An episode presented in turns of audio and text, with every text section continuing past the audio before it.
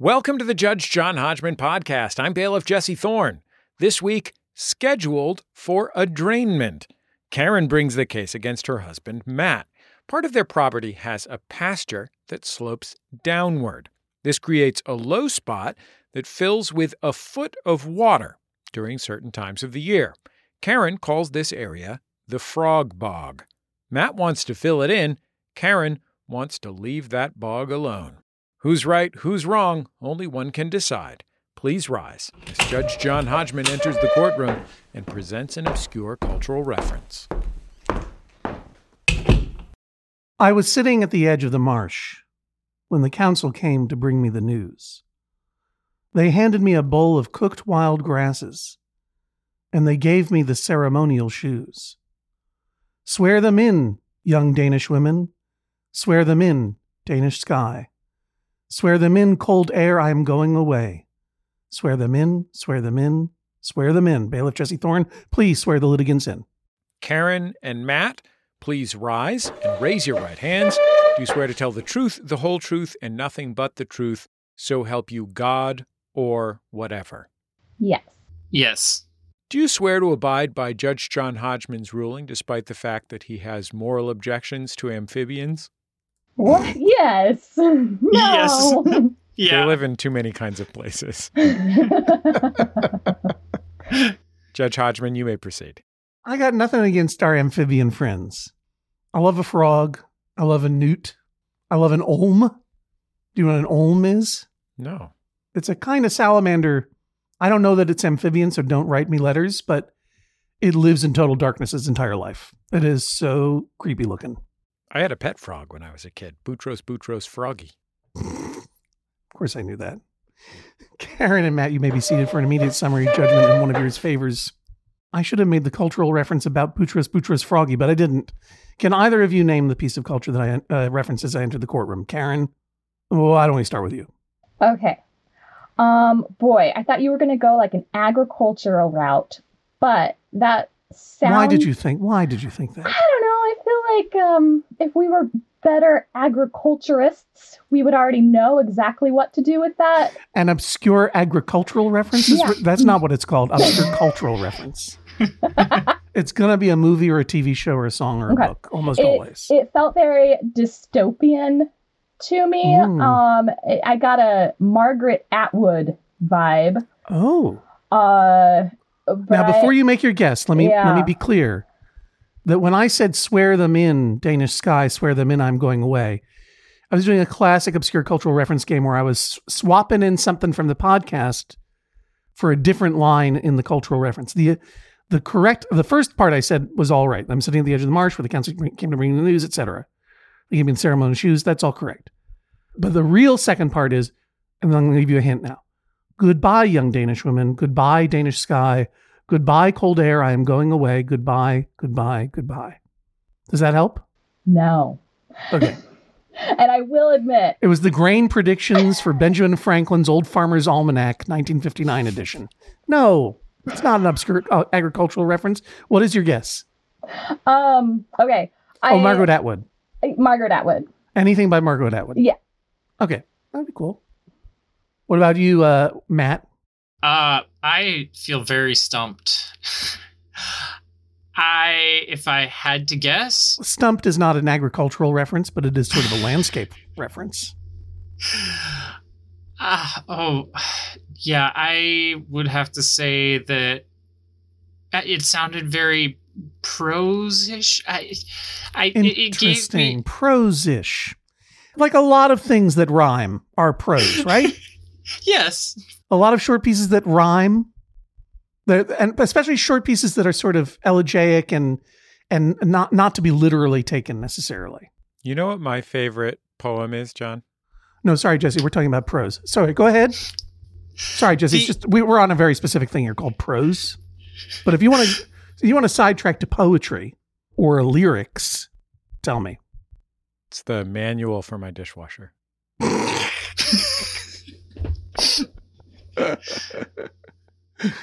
What piece of famous piece of prose do you think this is from, Matt? Okay, well, the whole goodbye, goodbye thing gave me the vibe of like Tolstoy, War and Peace, when he's like laying there dying and saying goodbye. Um, but it wasn't quite right because it's the Dutch, wasn't it? So I don't know. Maybe it was some other Tolstoy where he was doing Dutch stuff. Tolstoy doing Dutch stuff. yeah. Because Uh, apparently yeah. Danish and Dutch are the same now. Oh yeah. Yeah.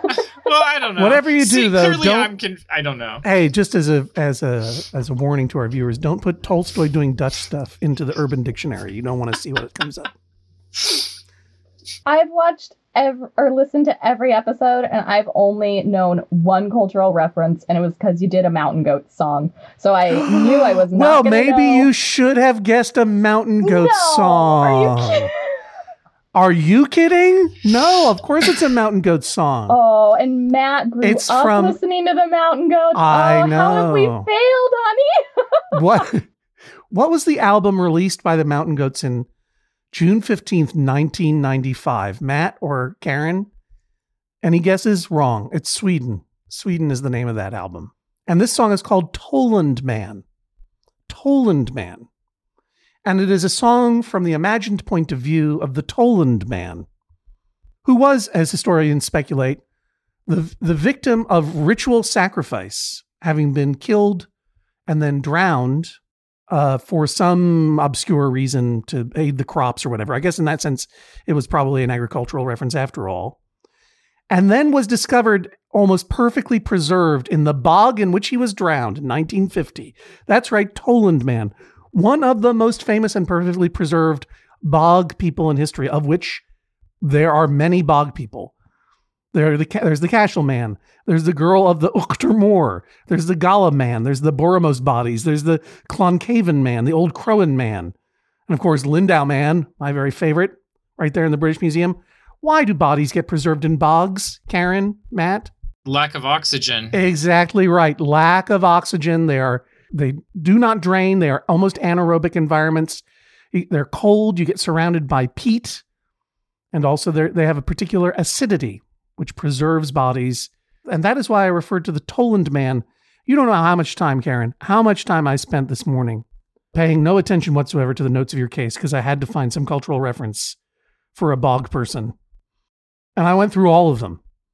I went through the Lindow man. I went through the Weerdinge man. I went through the Bocksten man. You would think some people would write songs about these people. wasn't until I got to the Tollund man, literally minutes ago, that I saw that John Darnielle, our friend of, who is also the Mountain Goats, wrote a song called Tollund Man 1995. And that was the lyrics of the complete lyrics, actually. Check it out, Mountain Goats. So you don't win, though, Karen, though you came closest. Matt, you came the furthest away. Your dispute, of course, is about a bog or what you call a bog at the edge of your property in Washington state. Is that correct? Do I have that correct? Yeah. That's right. And who comes to seek justice with regard to this bog? I do. And Karen, what is the nature of the justice you seek? Well, I love my bog, and I want it to stay just the way it is. Tell me about your bog. Tell me about your property. Tell me about your bog. Okay. Tell me and tell me about how many bodies you've ritually sacrificed down there. Because that's what I think this is about, right? You don't want Matt to dry up the bog because he's going to find all the midsummer uh, tributes that you've left down there. Of course. Well, we have a uh, a barn cat that came with the house when we bought it, and he he gets rid of a lot of bodies. So maybe it's his area that. Oh, okay. Yeah, yeah. Um. So I. Didn't know where that story was going. We had a barn cat when we got the property. Oh no, we still have him. He brings us. Okay. Full He didn't, dra- he didn't drown in the bog, and and- that's why you want to keep it. He's an excellent murderer. So the bog is I'm terrible at measurements, but I feel like it's about half a football field um, wide and long. So I'm guessing it's like 40 yards each way. So it's pretty good size. Jesse Thorne, how large is a football field? 100 yards. Yeah. 100 yards? Okay. So 40 yards wide, Uh huh.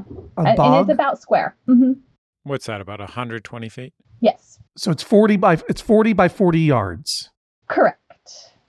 So 120 feet, Boy, I'm wishing I would have taken a tape measure out now.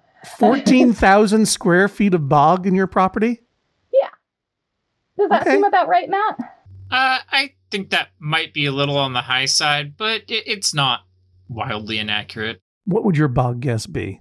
Uh, I would put it more at, uh, I'd say more 30 by 30.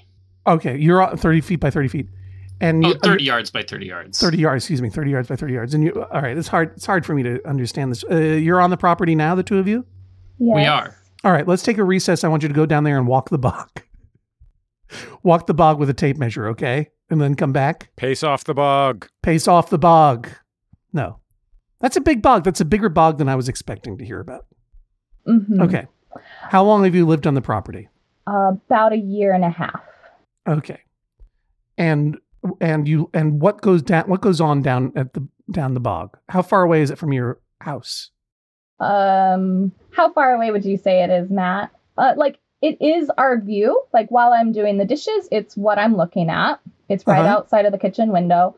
Um, and so basically, we have our little side lawn that is quite small. It, it- you know, normal side lawn sized. And Right. then um, at the edge of that lawn, then we've got our fence that delineates the start of the pasture. And that's where the land starts sloping downwards. And then once it's all the way down as low as it gets, that's where I say the bog starts. So as low as it gets is usually where the bog starts. I would Yeah. So It's it- beyond the it's beyond the fence is what you're saying. right beyond the fence. Yeah, but it's just So if I'm doing the dishes Mhm. in your house, yeah.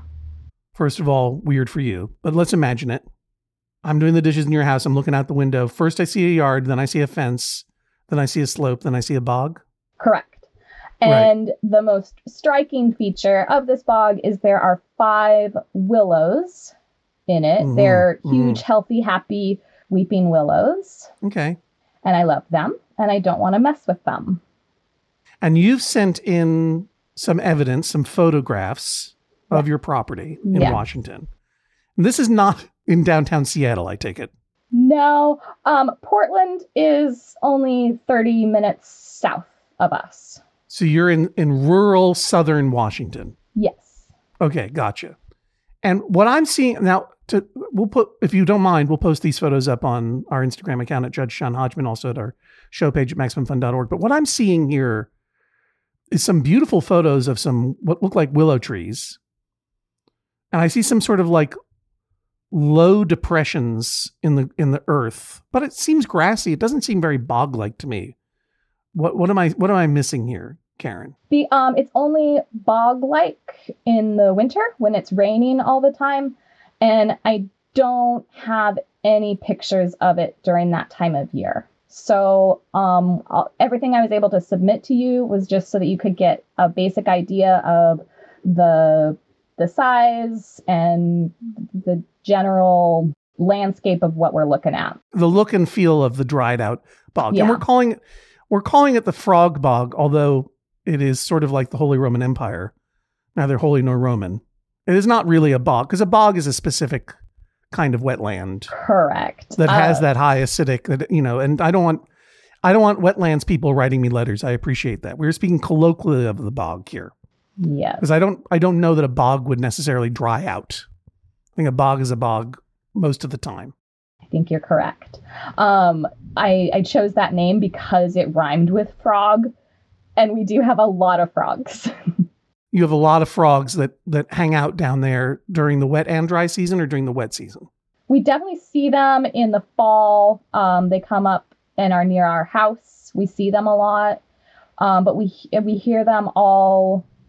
I feel like we hear them all year, but I might be incorrect there because we haven't lived here for very long. And when we first moved here, we had a baby a few months later. So a lot of the time that we've spent here was kind of a blur. Okay. Where did you move from? Vancouver. Vancouver, Washington? Yeah. Oh, Yeah, we lived there for two years, and before that, we were in Portland. So we've just been slowly migrating north. I'm presuming that uh, you uh, you're sort of rolling your eyes at Vancouver, Washington, because it is the most confusing city in the United in North America. You can't have a Vancouver in Washington and a Vancouver in British Columbia. Pick one. Pick a different one, Washington. Yeah. And I, uh, I, actually have had the pleasure of teaching Washington State geography to seventh graders for quite a few years, and they don't even know that they don't live in Canada. They get so confused. They're like, Sure. "Oh, Vancouver, BC, cool, yeah, that's where I live." Very strange. So, Karen, you want to leave the frog bog alone because you're a conservationist at heart? Sure.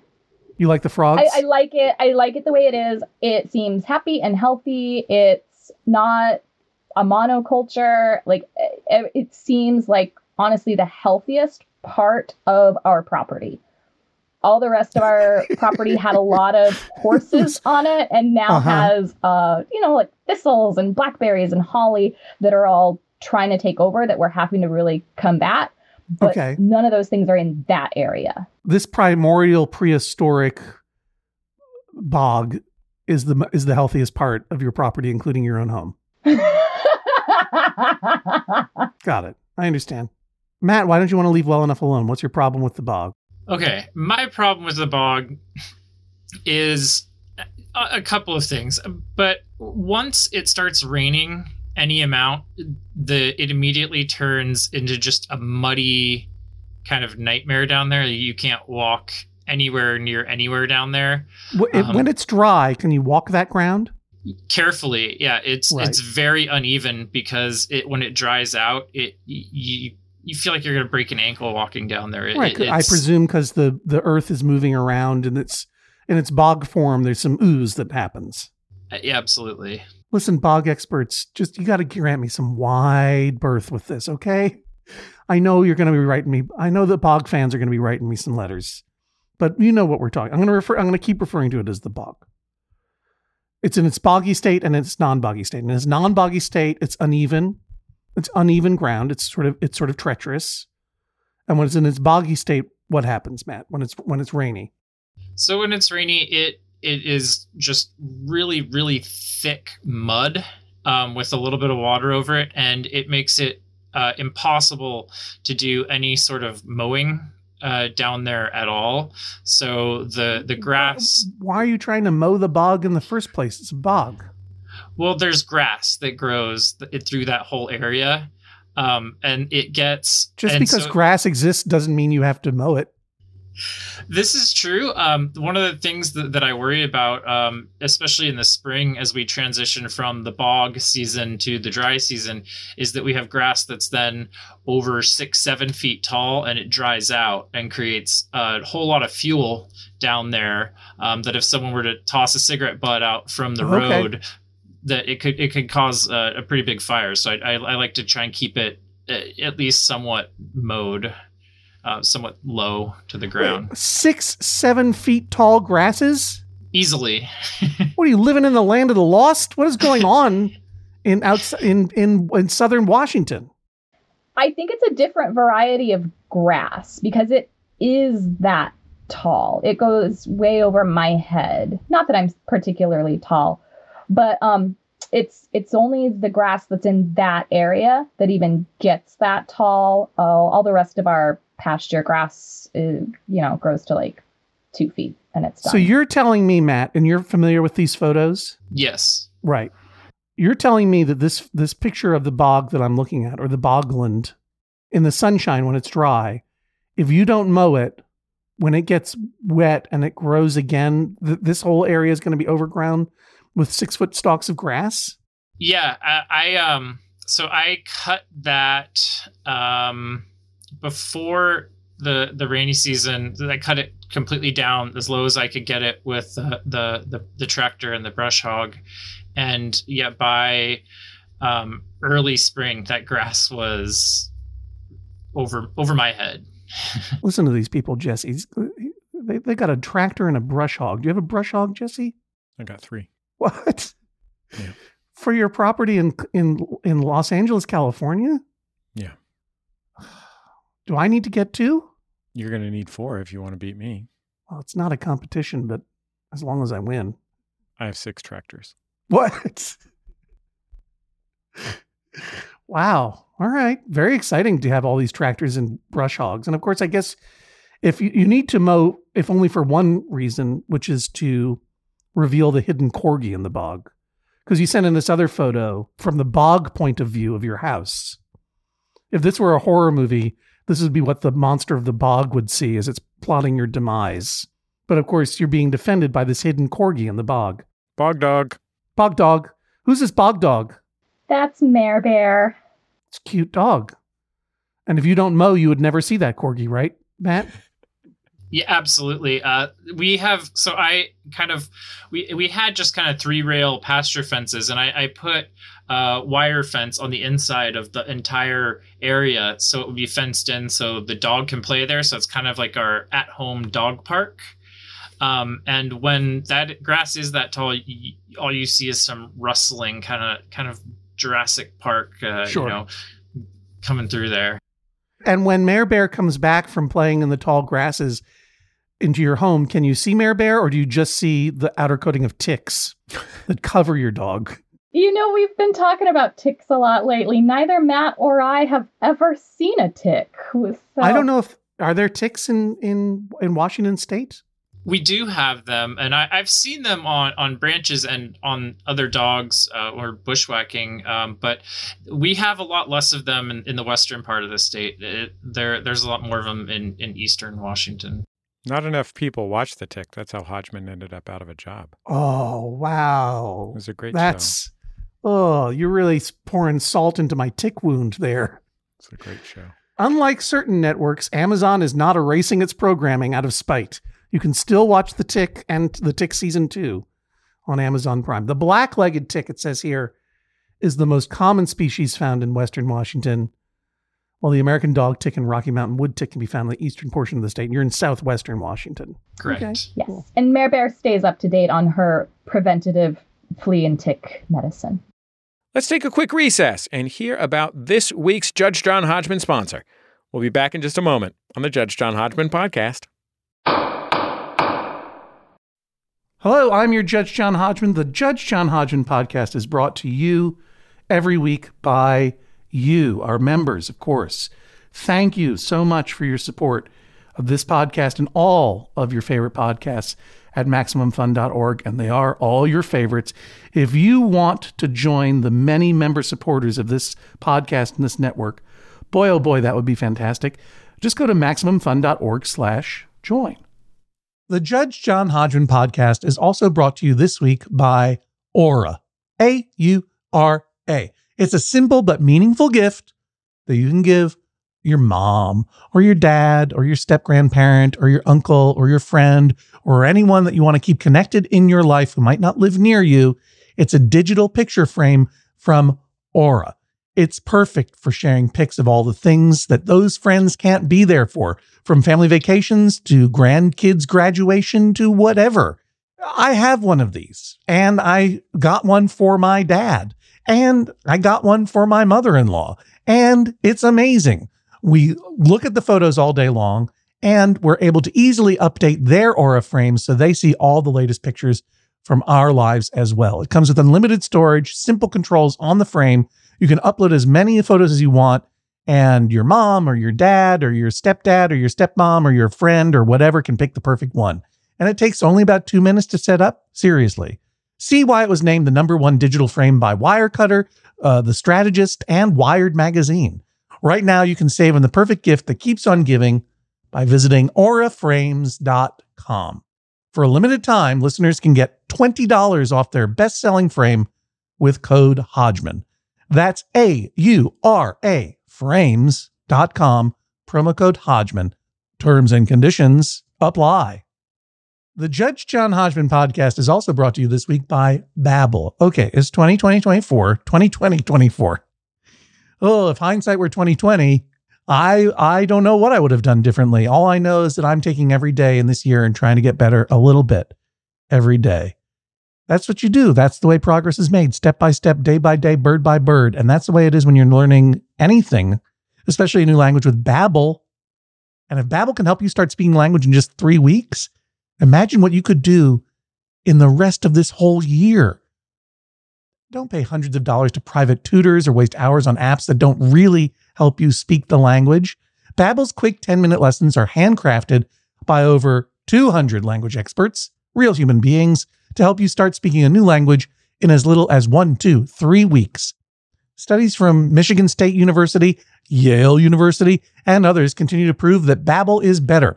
And that's not just the Yale football team putting their thumb on the scale because they love learning Indonesian from Babbel.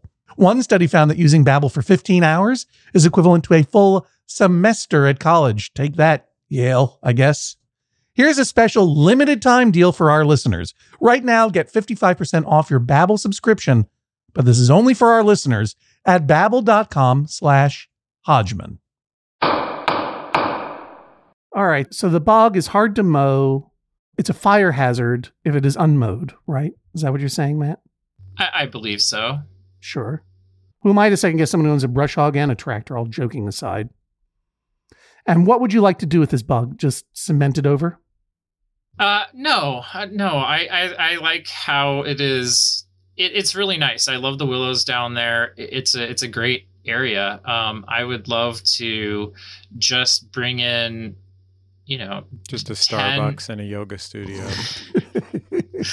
Just 10 or so dump trucks of fill dirt and uh, level it out a little bit to kind of grade it so it's not such an extreme slope and just kind of bring the, the level of the ground up a couple feet. And uh, so it's, it's a little bit drier and a, a little bit more um, stable and uh, smooth so that you can walk on it, play on it, have the kid run around on it and not fall into a, a pit. So you you live in the country now, and you've obviously taken to it. I enjoy it. You have a tractor and you have a brush hog.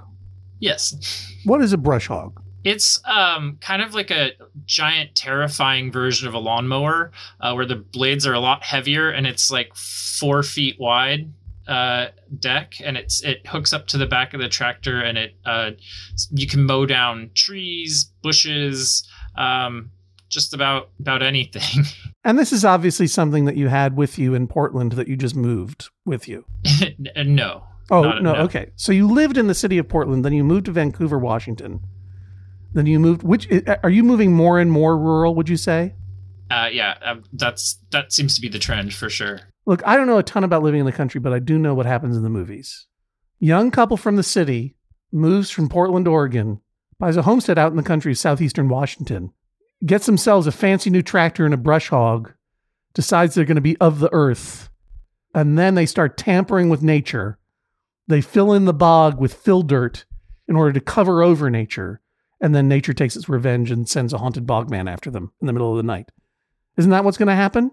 It sounds as plausible as anything else. I think with with this bog. Karen, you seem like you want to say something about it. I think you hit the nail on the head. Matt is from the city. He grew up between Olympia, Washington, and Portland, Oregon. I'm from Wyoming and grew up on seven acres. And other than the lawn that was right around our house, we just left everything else alone. Um, and and that's what I want to do here. Is yes, we have our lawn that we keep mowed, and I'm even fine with a lot. You're saying that the that Matt's citified and he wants to come out and tame nature, and you want to respect nature. correct. How do you respond to that, Matt? Well, I would quote my father-in-law, Karen's father, and say that man is allowed to leave a footprint.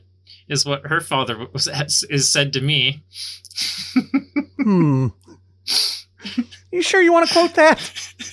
uh, so it's not my it's not my philosophy on life, but I, I think that it already has a road running right through it where the field used to be, and what's creating the drainage problem is actually the road. The water's running off the crown of the road, which is sloped towards that field, and it's not draining out along towards the the creek that's down the road a ways where it naturally would drain towards. So it's pooling right there. There's actually a culvert. So you're in the- saying that this is a, a human made problem that you're trying to resolve. Absolutely. Judge Hodgman, read the Bible. God gave us dominion over beast and bog. Yeah. Also, Genesis 9, 19.7. I don't know if that's a thing, but I'm pretty sure what it says is you don't need to worry about road drainage. Just put your roads wherever you want. Yeah, there's a lot of weird stuff in Deuteronomy. I bet that's in there. Man, it's okay. What is what does your father say, Karen? I don't something about like man is supposed to leave a mark. Um, I don't. I look. I I'm sure you love your dad, but that feels very problematic to Yeah. me. um, How would you describe your dad? A Mark Levin man? well, uh, he had an excavation company. Um, you see, Karen, it's supposed to have strip mining's supposed to happen. Man is supposed to leave a mark. uh-huh. You've got to destroy the earth to show God you were there. Karen comes from bog building stock. I'm sorry, I don't mean to pick on your dad, but that's a real that's a real uh uh that's a real statement, I gotta say. I just want to get to the bottom of it a little bit. Yeah, it clearly stuck with Matt. He's Well, I just you since we were talking about your parents' property and uh, the philosophy regarding that and land management, I was just kind of pointing out that I don't know if if that is the land management philosophy that you're trying to to get to, to go with. I don't. uh, Yeah, I don't know. It, it just felt relevant to me. well played. So y- your suggestion then, Matt, is if, if it's a drainage issue, can't you repair the drainage? Can't you create a drainage solution rather than a fill-in solution? Yeah, and that's that's kind of what I want to do. Is that I mean, it, it's actually there's a, a ditch that runs next to the road, and the, the field's actually lower than that. So I don't want to raise it up a, a ton. What I want to do is just raise it up enough to to create flow to that ditch and to the culvert that's that's right at the neighbor's driveway at the at the bottom of that I see. field. All right. Yes. I understand. Uh, uh, you know, being an accidental landowner myself, I understand about half of what you're talking about. I'm just going to pretend that I know what you mean. I know. I think I know what a culvert is. That's fine. The goal here is to sluice off the gunk into the neighbor's driveway. Yeah. Absolutely. Sluice the gunk to the neighbors. That's right. Have you talked to any professionals, Matt, about this ecosystem that you're looking to change? Um, no, I, I have not. Um, I, you know, I kind of try to to DIY things as much as possible, and it's not like it's a protected sort of wetland. It, it's it's not. There's no real flow through there. There's no protected species down there. It's just grass and mud. Well, there are a lot of frogs that live there. Well, I, the, that's the, all the frogs that we have around here. They're all Pacific tree frogs. So I'm not going Right. to mess with the tree. So so they're they're they'll be fine. Do you know I'm that not- the tr- that the trees will be happy in this new in this new Uh, ecosystem? I, I, I don't. Um, I, I do worry about damage to the trees, but I, I mean, although moisture's still going to be there, it's just hopefully going to be lower in, in the soil and not on the surface as much. That's your hope, Yeah, that's that's my hope. And and, And- I, and it's a hope based on a on your professional understanding about how water drains through soil and soil types and that sort of stuff. well, I would say that I mean we have a basement in our house, and we have two sump pumps Oh, down then- there, Right. and they run constantly through, throughout the rainy season. So there's plenty of water running under the property. The, the water table's fairly high, and at that down there, it it's gonna. I mean, there's it's just flooded underneath the soil. It's it's gonna be fine. So if I were to say, okay, go for it, uh, fill that bog, how how would you do it? How would you? What would be job one? Oh, it's gonna be a big job. um, uh, job one would be I would I would probably do a little research and make sure the willows are gonna be okay, um, and then I would start um, grading a path for trucks to get back there, and then I would uh, call up some some dump trucks to come uh, dump some fill dirt, and then uh, I'd be getting to work with the tractor. It'd be, it would take weeks. Have you graded a path for tr- dump trucks before? No, I've not, but it'll be fun. Like I like learning new, new things. What are you going to use to grade the path for dump trucks? The brush hog? I have a box scraper for, for the tractor, and it it, it, Uh-huh. uh, it does a pretty good job at smoothing things out. Our entire south pasture was all just muddy horse tracks, and I regraded the whole thing, took some Oh, of the okay. hill out, and it worked out pretty good. So I, I'm feeling good about my uh, my my grading abilities. I I you know what? I give you a I give you an A. That's my grade for your grading abilities. Based on the fact that you're able to discuss it with a certain amount of knowledge, which I cannot. Karen, it seems like you have a pretty pretty handy handy partner there when it comes to moving dirt around. Do you think Matt can do this or no? Yeah, I think he can do anything. This is not an issue of he wants to undertake a project that I think is over his head and he's going to drown in this bog. This is an issue of I think he can do it and I'm afraid of what happens if he does. Correct. Lots of times he um, comes up with like, you know, oh, I would like to do blank. You know, he, he gets project ideas in his head, and most of the time I don't worry about them because either it's a project that I also think is a good idea, or it's one that I know he's not actually going to do. This one concerns me because I think he actually wants to do it, and I really don't want him to. Before we go on to your feelings about it, what projects has he proposed that he has done, and what projects has he proposed has not done? One of each, if you can think of them. So, um, he has a he's a he loves to buy and sell vehicles of all sorts of kinds. Sure. So right now he's got a little diesel Jetta in the garage that he's like completely taken apart and is basically building. And Yeah. I'm fine with that. I think it's super cool that he's going to have an old diesel Jetta. It's going to be a great commuter car. In the time that we've been together, What year is the what year is the Jetta? Would you say, Matt? Oh, it's an 01. Oh, okay. So not like a ninety, not a ninety-one hatchback. No, it's it's an 01 turbo diesel Jetta. I thought it might have been my friend Anna Henchman's car that I learned to drive manual on in college. But no, that would have been a fun coincidence, but I guess not. Okay, so he's working on the Jetta now, and Yep. and you, you think that he'll complete it. I think he will. Mhm. Um, we ha- he has had, I think That's a good Matt project. that's a good one.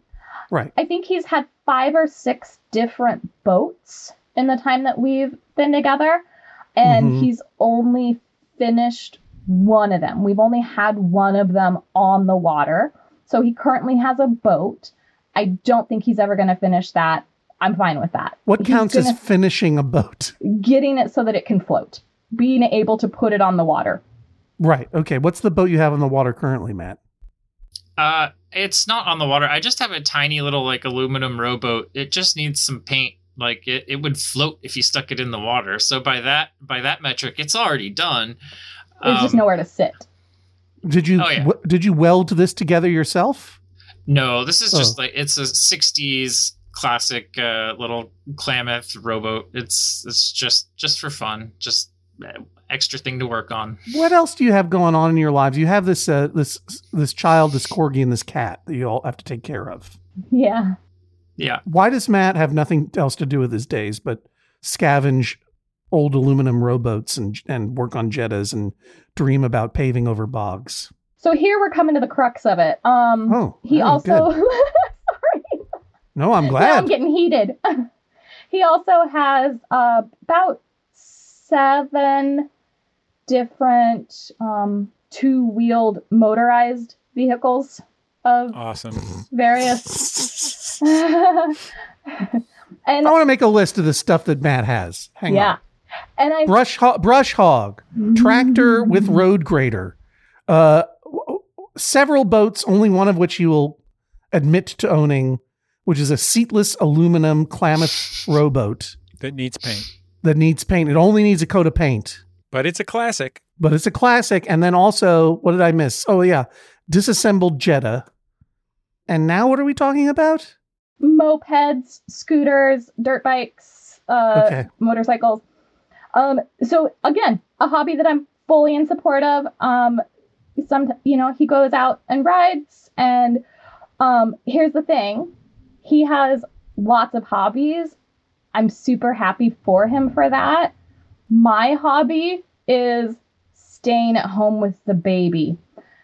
So It's not a hobby. I know. So if he then also takes on this other project, it's just more time that he's going to be outside working on this project, and I'm going to be alone with the baby. And remind me how old this baby is. 14 months. All right.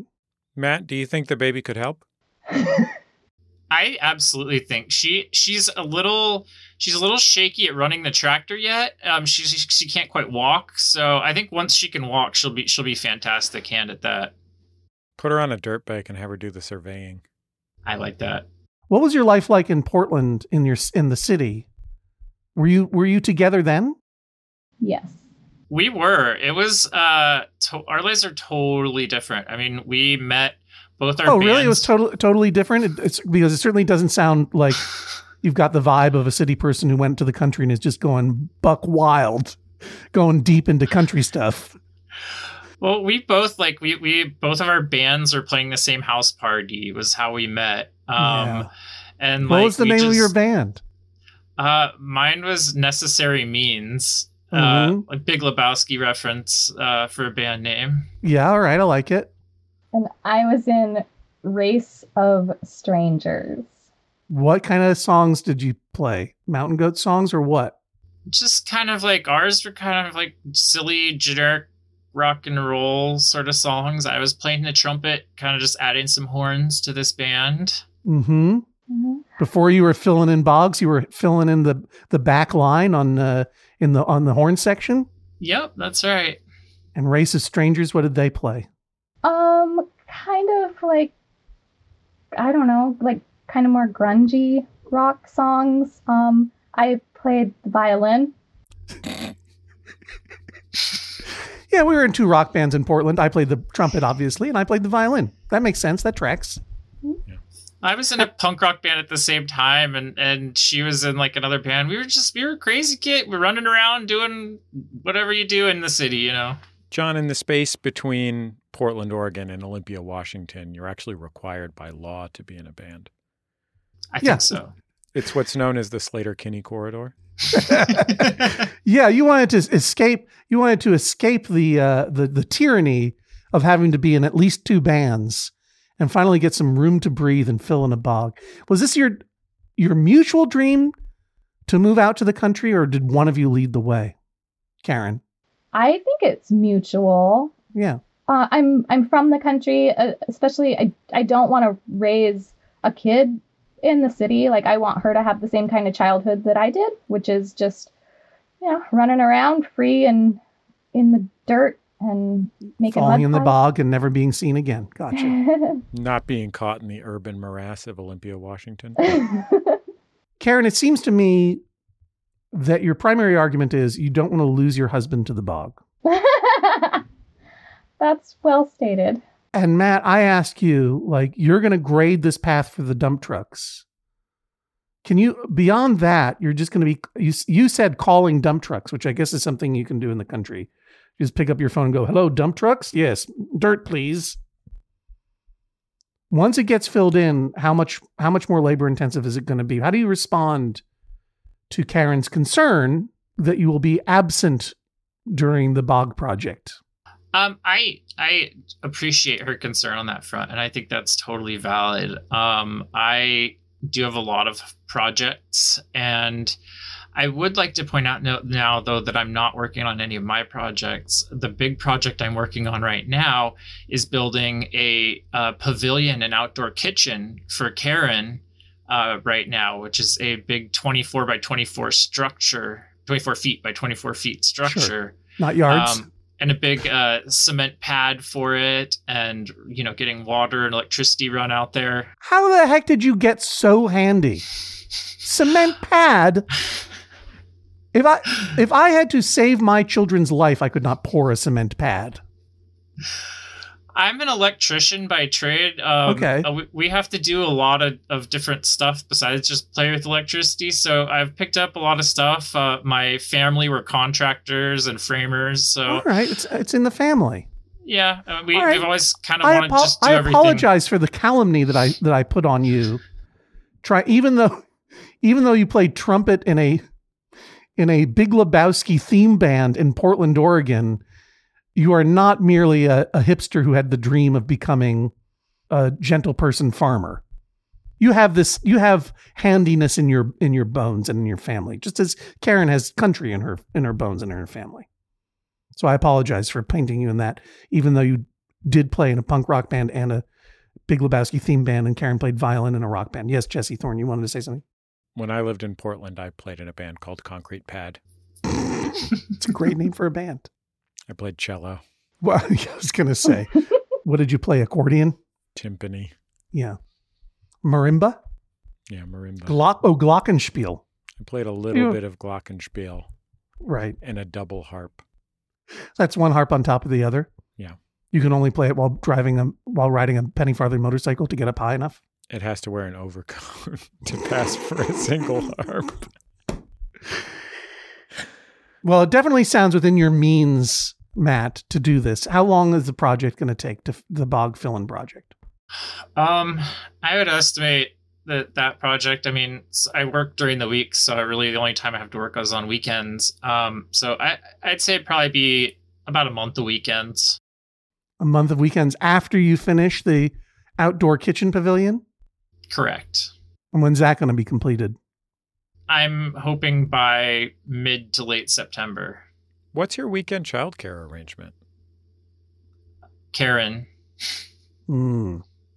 Hmm. Good question, Bailiff Jesse Thorn. Karen, you gonna cook outside all winter long? Oh, it doesn't get cold here. So yeah, it'll protect us from the rain, and that's all that happens in the winter. Um, our house is um, really small on the inside, so we can't really have people over. Um, so we are building this so that we can host dinner parties and stuff. And yeah, we'll be able to use it year round. And that, but the, it'll have an outdoor kitchen. yes, Ooh, that's incredible. yes.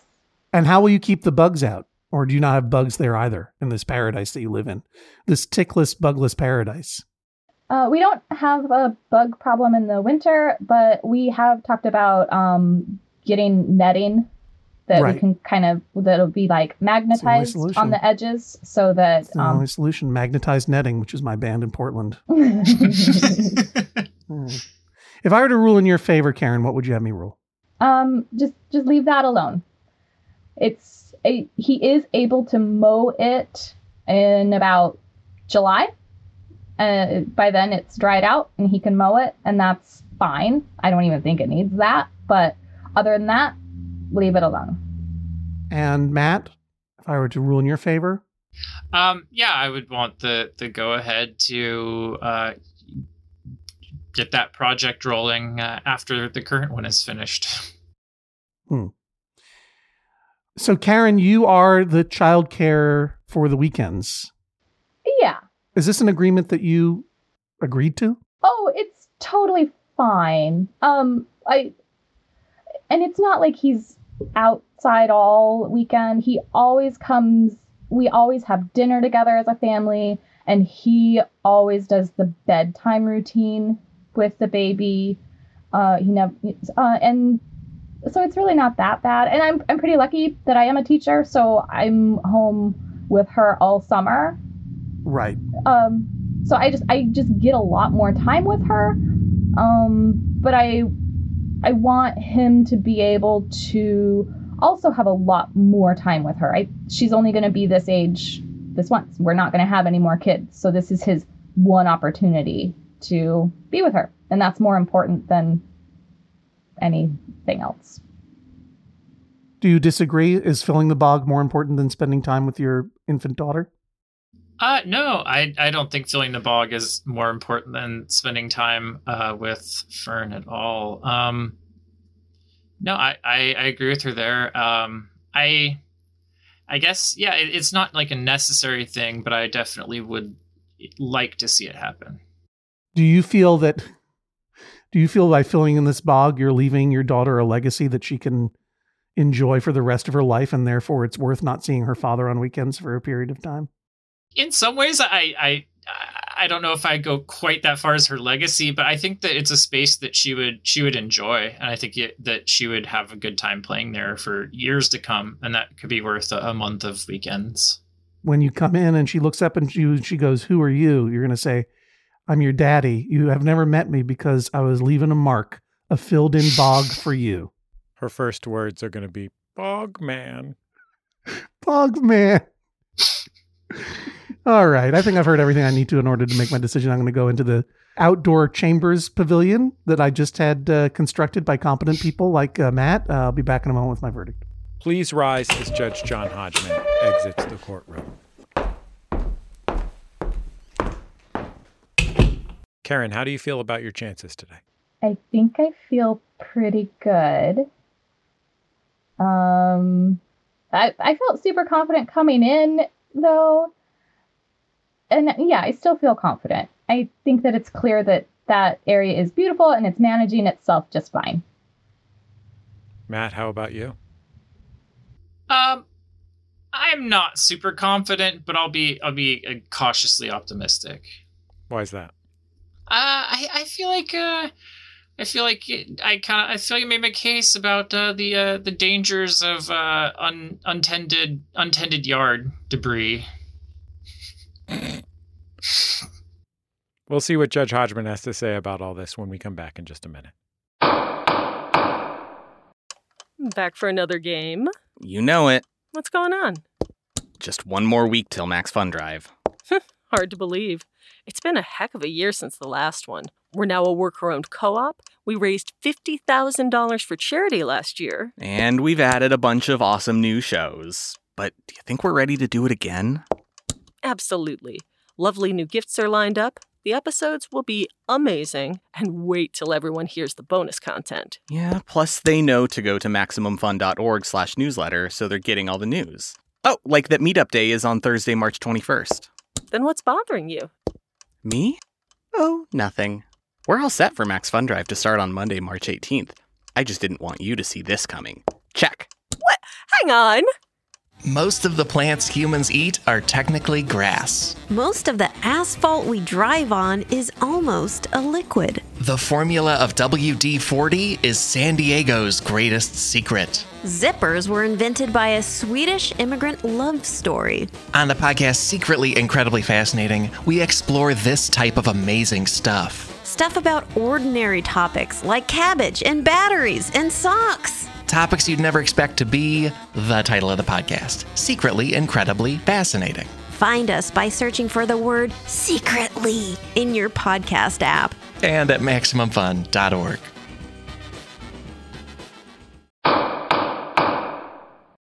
Judge Hodgman, we're taking a quick break from the case. What's going on with you? Well, of course, Jesse, uh, the animated show that I co created with our friend David Rees is still available. Both seasons are on Hulu. Season one, 10 episodes. Season two, 10 episodes. Uh, it's a lot of fun. A lot of your friends are there, including uh, occasional guest bailiff Jean Grae. Check it out at hulu.com or go to Hulu on whatever streaming device you use and just search for Dicktown. Don't worry, if you Google Dicktown, you'll find Dicktown, and I mean our Dicktown, not the Dicktown you're afraid of. Plus, speaking of Jean Grae and David Rees, I've mentioned it before, but I'm going to mention it again. Check out Jean Grae on twitch.tv slash Jean of the Greys every Sunday. She's doing her Church of Infinite You show at 1 p.m. It's wonderful to have on on a Sunday afternoon. She's so terrific. And uh, David co hosts the Election Profit Makers podcast with uh, his old friend John Kimball and mine, but they went to elementary school together, he and John. It's hard to laugh about politics, but they make me do it every week, and I enjoy it so much. And it reminds me to check out mobilize.us and to find uh, political engagement uh, in candidates and causes that I care about. Uh, mobilize.us will offer you opportunities to volunteer for campaigns near you or ones that you are particularly invested in. And um, we're entering into a, a very serious midterm fight. It's time to get off the sidelines. Voting is not enough, and um, advocate for the values that we believe in through the the people who are doing the good work of running for office. So check it out, mobilize.us. What do you have going on, Jesse? I host the comedy podcast Jordan Jesse Go with my friend, comedy writer and double Eisner Award nominee this year, Jordan Morris. As he pointed out to me, the E in EGOT. uh, that was a whistle of extreme. Uh, I'm extremely impressed. Like, Yeah. wow, we double eyes. That guy. That guy's got uh, double eyes. Double eyes noms. Got double eyes. I got to go out there to the award ceremony at San Diego Comic Con. Oh, it was a great time. It is a classic freewheeling conversation comedy podcast. My apologies for that, but uh, we've been going for quite a long time, won quite a number of awards over the years. I think you might actually enjoy it. If you need a place to start, we just have Patton Oswalt on the show. You just had Patton Oswalt and Jordan Jesse go. Absolutely. He's got a new comic out. Run, don't walk is what I say. That sounds like a very fun conversation. I'm going to go and uh, and and download it right now and listen to it. Who's funnier than Patton? Very few. Very few are funnier than Patton. Is that the name of his new uh, comedy album? Yeah. Very few are funnier than me. Jordan Jesse Go in your podcast app right now. You've got your podcast app running. That's how you're listening to this. So just open it up and subscribe to Jordan Jesse Go. It's that easy. We'll be back in just a second on Judge John Hodgman. Please rise as Judge John Hodgman re enters the courtroom and presents his verdict. Karen, Matt, your father slash father in law is wrong. Sorry, dad, dad in law. Is it man is meant to leave a mark or is it okay for man to leave a mark? I heard him say it's okay for man to leave a footprint. It's okay for man to leave a footprint. That is one of the rarest declarations of excuse for destroying the environment that I've ever heard. And I know that he doesn't mean it that way, but it just really resonated with me. I mean, I don't know what maybe means. Maybe it does mean exactly that way. It's okay for man to leave a footprint. I mean, because you know when you when you when you walk on the trails, the preserved trails of Acadia National Park or any state park or whatever, you know the rule is leave no trace. Do not leave a footprint. And I would argue not only that we'd be a little better off if a bunch of men felt a lot less concerned about leaving a physical mark upon this earth, but also man, and I'm being very gendered here because that's Karen's dad's phrase. Man, people, they don't leave a lot of marks in the longer term. I mean, we're just we've destroyed the planet. I mean, that's a big old mark. That's a big old mark that we left. And we left it for a lot of guys in particular if you ever walk through a Greenwood Cemetery in Brooklyn, you look at the giant tombs and palaces that they built to themselves in death and you realize, oh, these were guys who were truly believing that they were so important upon this earth that they would be that they needed to leave this phallic obelisk upon the earth as a testament to their unforgettable manhood and their presence on this planet. And guess what? They're all forgotten. They're all forgotten. We can work really, really hard to destroy this planet. Short of blowing it up, though, we will go before the planet goes there is no mark that we can leave upon the earth that I think does anything better than make our lives, our personal, small little lives, slightly more convenient for us. There is very little physical mark we can leave upon the earth that makes it better for the earth. Makes it a little better for us. Usually, in the aggregate, makes it worse for the earth. I'm, you know, look, I, uh, I, I, I'm not saying that we ought just to sit around and twiddle our thumbs and do nothing and let nature consume us, nature will take care of that. I'm just saying that as a philosophy, it's not it's not one that aided you in this particular courtroom. You're half remembering of what your father-in-law said to you. I mean, look, I'm I'm sure I'm sure he's a terrific guy, but that really, I got to be honest, left me a little uh, a little gob or whatever smacked. It's okay to leave a foot. No, you want to because the truth is there is one place where humans do leave a mark in a way that is potentially very, very beneficial. And that is not scarring the earth literally and physically, but influencing the people around them. And in particular, if you have children, your children. There is an accrual of influence upon the earth. The only immortality, there is no immortality, but the only thing close to it is the values that we pass along to other people whether they're our own children or just younger generations that we mentor. That's where humans can not only leave a mark, but a, a mark for betterment, as opposed to, I'm going to dig a hole here, uh, or I'm going to cut off the top of this mountain, or I'm going to fill in a bog, or I'm going to build a road over this perfectly good uh, lowlands that I'm going to turn into a bog because I didn't do drainage properly. This isn't to say that these things shouldn't happen. This is just a, a, a, a statement of reaction to that comment. So, Matt, I'm not sure that exactly helped you in your case here. And Karen, I hope that I haven't hurt your feelings about your dad. Maybe your dad means that it is okay for a person to influence the world around them in, in other means other than digging a thing or filling in a thing. Because the things that you dig in that you fill in, they're not going to they're not to last. None of it's going to last. It's all we're all going to be erased. We're all going to be erased in time. So, what do you do, as Gandalf says, with the time that is given to you? Well, do you fill in this bog or not? I think that Matt has a real point in that this bog may be great for frogs most of the time, but if it grows to be untamed, six foot dry grassland, it's not going to be fun for frogs when the bog is on fire. And I that's a compelling argument to me. I mean, Karen, do you think that that's a good faith argument that Matt is making, or do you think he's just making something up because he wants to get his brush hog out there? No, that's true. Like he that's a genuine concern of his. Now, Karen has argued that you can mow out there anyway during July, that it may be difficult, and but I'm glad that you're doing it. I'm glad that you are keeping yourself and your neighbors safe from fire. I am not averse to the idea of investigating how to quote unquote improve this land to make it more usable for the humans that are temporarily inhabiting it and to make it easier to maintain to prevent fire and to correct the error of the bad drainage of the road. All of that, I think, is a fine project to consider. But I would not suggest that you go and do it just the way you would take apart a Jetta and put it back together again. You know, if you fail to put that Jetta back together again, you're already dealing with man made waste on this earth. If you rebuild that Jetta, then you have reclaimed something from the waste process. If you fail to if you fail to rebuild that Jetta, then you just got junk in your own garage. And everyone's entitled to have. A man is entitled to have junk in his own garage. I'll say that. That piece of gendered wisdom. But if you mess around with the land, it's going to have implications that are bigger than I never put together that Jetta. I don't know what those implications are.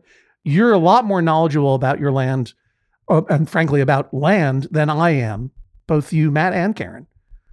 Um, so I'm not I'm not the city kid coming here to tell you guys what to do in the country. You know, uh, you've proven to me that you know more about all this stuff than I do. I'll never throw down a cronky pad. I'll never understand exactly what a culvert does, even though I even though I I have one. I I defer to both of your expertise. And I obviously emotionally defer to Karen's feeling that you should just let nature be nature as much as possible.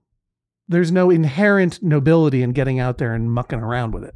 But that said, I don't think it's a it's a dumb project. I do think that Matt's instincts and desires are good, but I don't think it's a project that you should just go out there with your brush hog and your road grader and start messing around with before you consult with people who are even more expert than you are. I mean, I would talk to an arborist about those willow trees. I would, I don't know what resources you would go to to find out about what the ecological impact of, of filling this bog would be and whether it would even be successful in what you intend to do. You know, I don't know what happens when you fill in a bog up to that ditch level that you have next to the road. Maybe it stays dry forever, or maybe it just becomes deeper mud, or maybe it catches on fire. I don't know.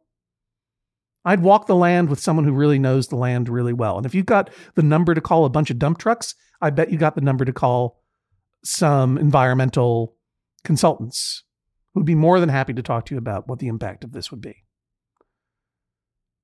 All of that said, the most important thing here is that you don't give all of your weekends away to mopeds and scooters and Jettas and pavilions, even if Karen is asking for that outdoor kitchen pavilion, which is going to be amazing. Oh, an outdoor kitchen would be the greatest thing in the world, especially you don't have any bugs. You live in a paradise like Southern Washington, where they don't even have deer ticks yet. Looks like. I don't know, maybe not. Ah, what fun you're going to have. But I would say, you know, the next project should not be filling the bog.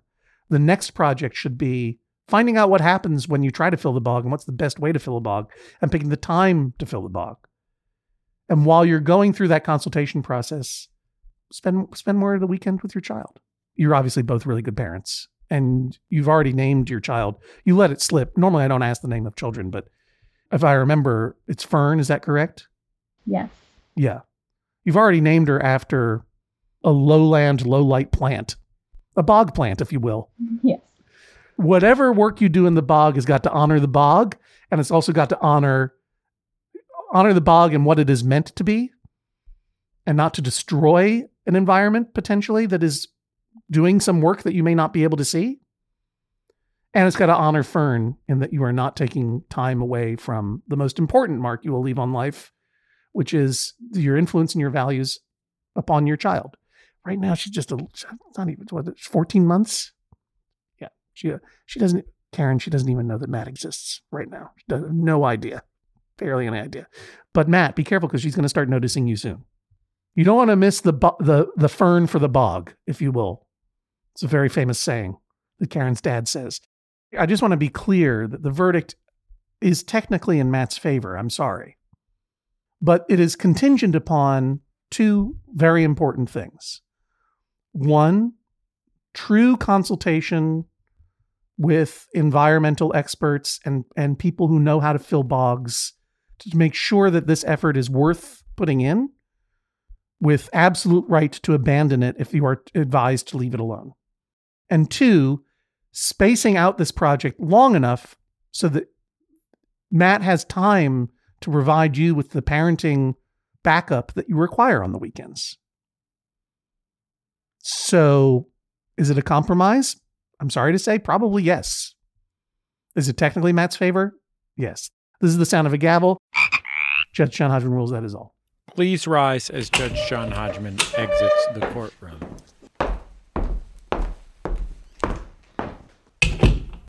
Karen, it sounds like you lost. How are you feeling? You know, I don't feel like a loser. I'm I feel pretty satisfied with um, the ruling because Matt will not be able to just uh, dive into this project. He has to consult some experts first, and I think that I will have a little say in next steps as well. So I feel good about it. Matt, how do you feel? I feel good. I I think that I got a lot of good advice, and it was a very insightful verdict. I, I appreciate uh, Judge John Hodgman's opinion there. Matt, Karen, thanks for joining us on the Judge John Hodgman podcast. Thank you for having Thanks us. Thanks for having us. Another Judge John Hodgman case is in the books. In a moment, we'll have swift justice. Our thanks to Twitter user at Irony Maiden for naming this week's episode scheduled for drainment. If you want to name a future episode, make sure to follow us on Twitter at Hodgman and at Jesse Thorn. You can also hashtag your Judge John Hodgman related tweets, hashtag JJHO. You can join us in conversation on Reddit at MaximumFun.reddit.com. Evidence for the show posted on our Instagram account at instagram.com slash Judge John Hodgman. You're going to want to see this bog dog. Follow us there. It's a really handsome bog dog. Our producer is Jennifer Marmer. Our editor is Valerie Moffat. Now, Swift Justice. Twitter user at M Salamander asks When visiting friends or family who don't know what motion smoothing is, is it wrong to secretly disable it on their television sets?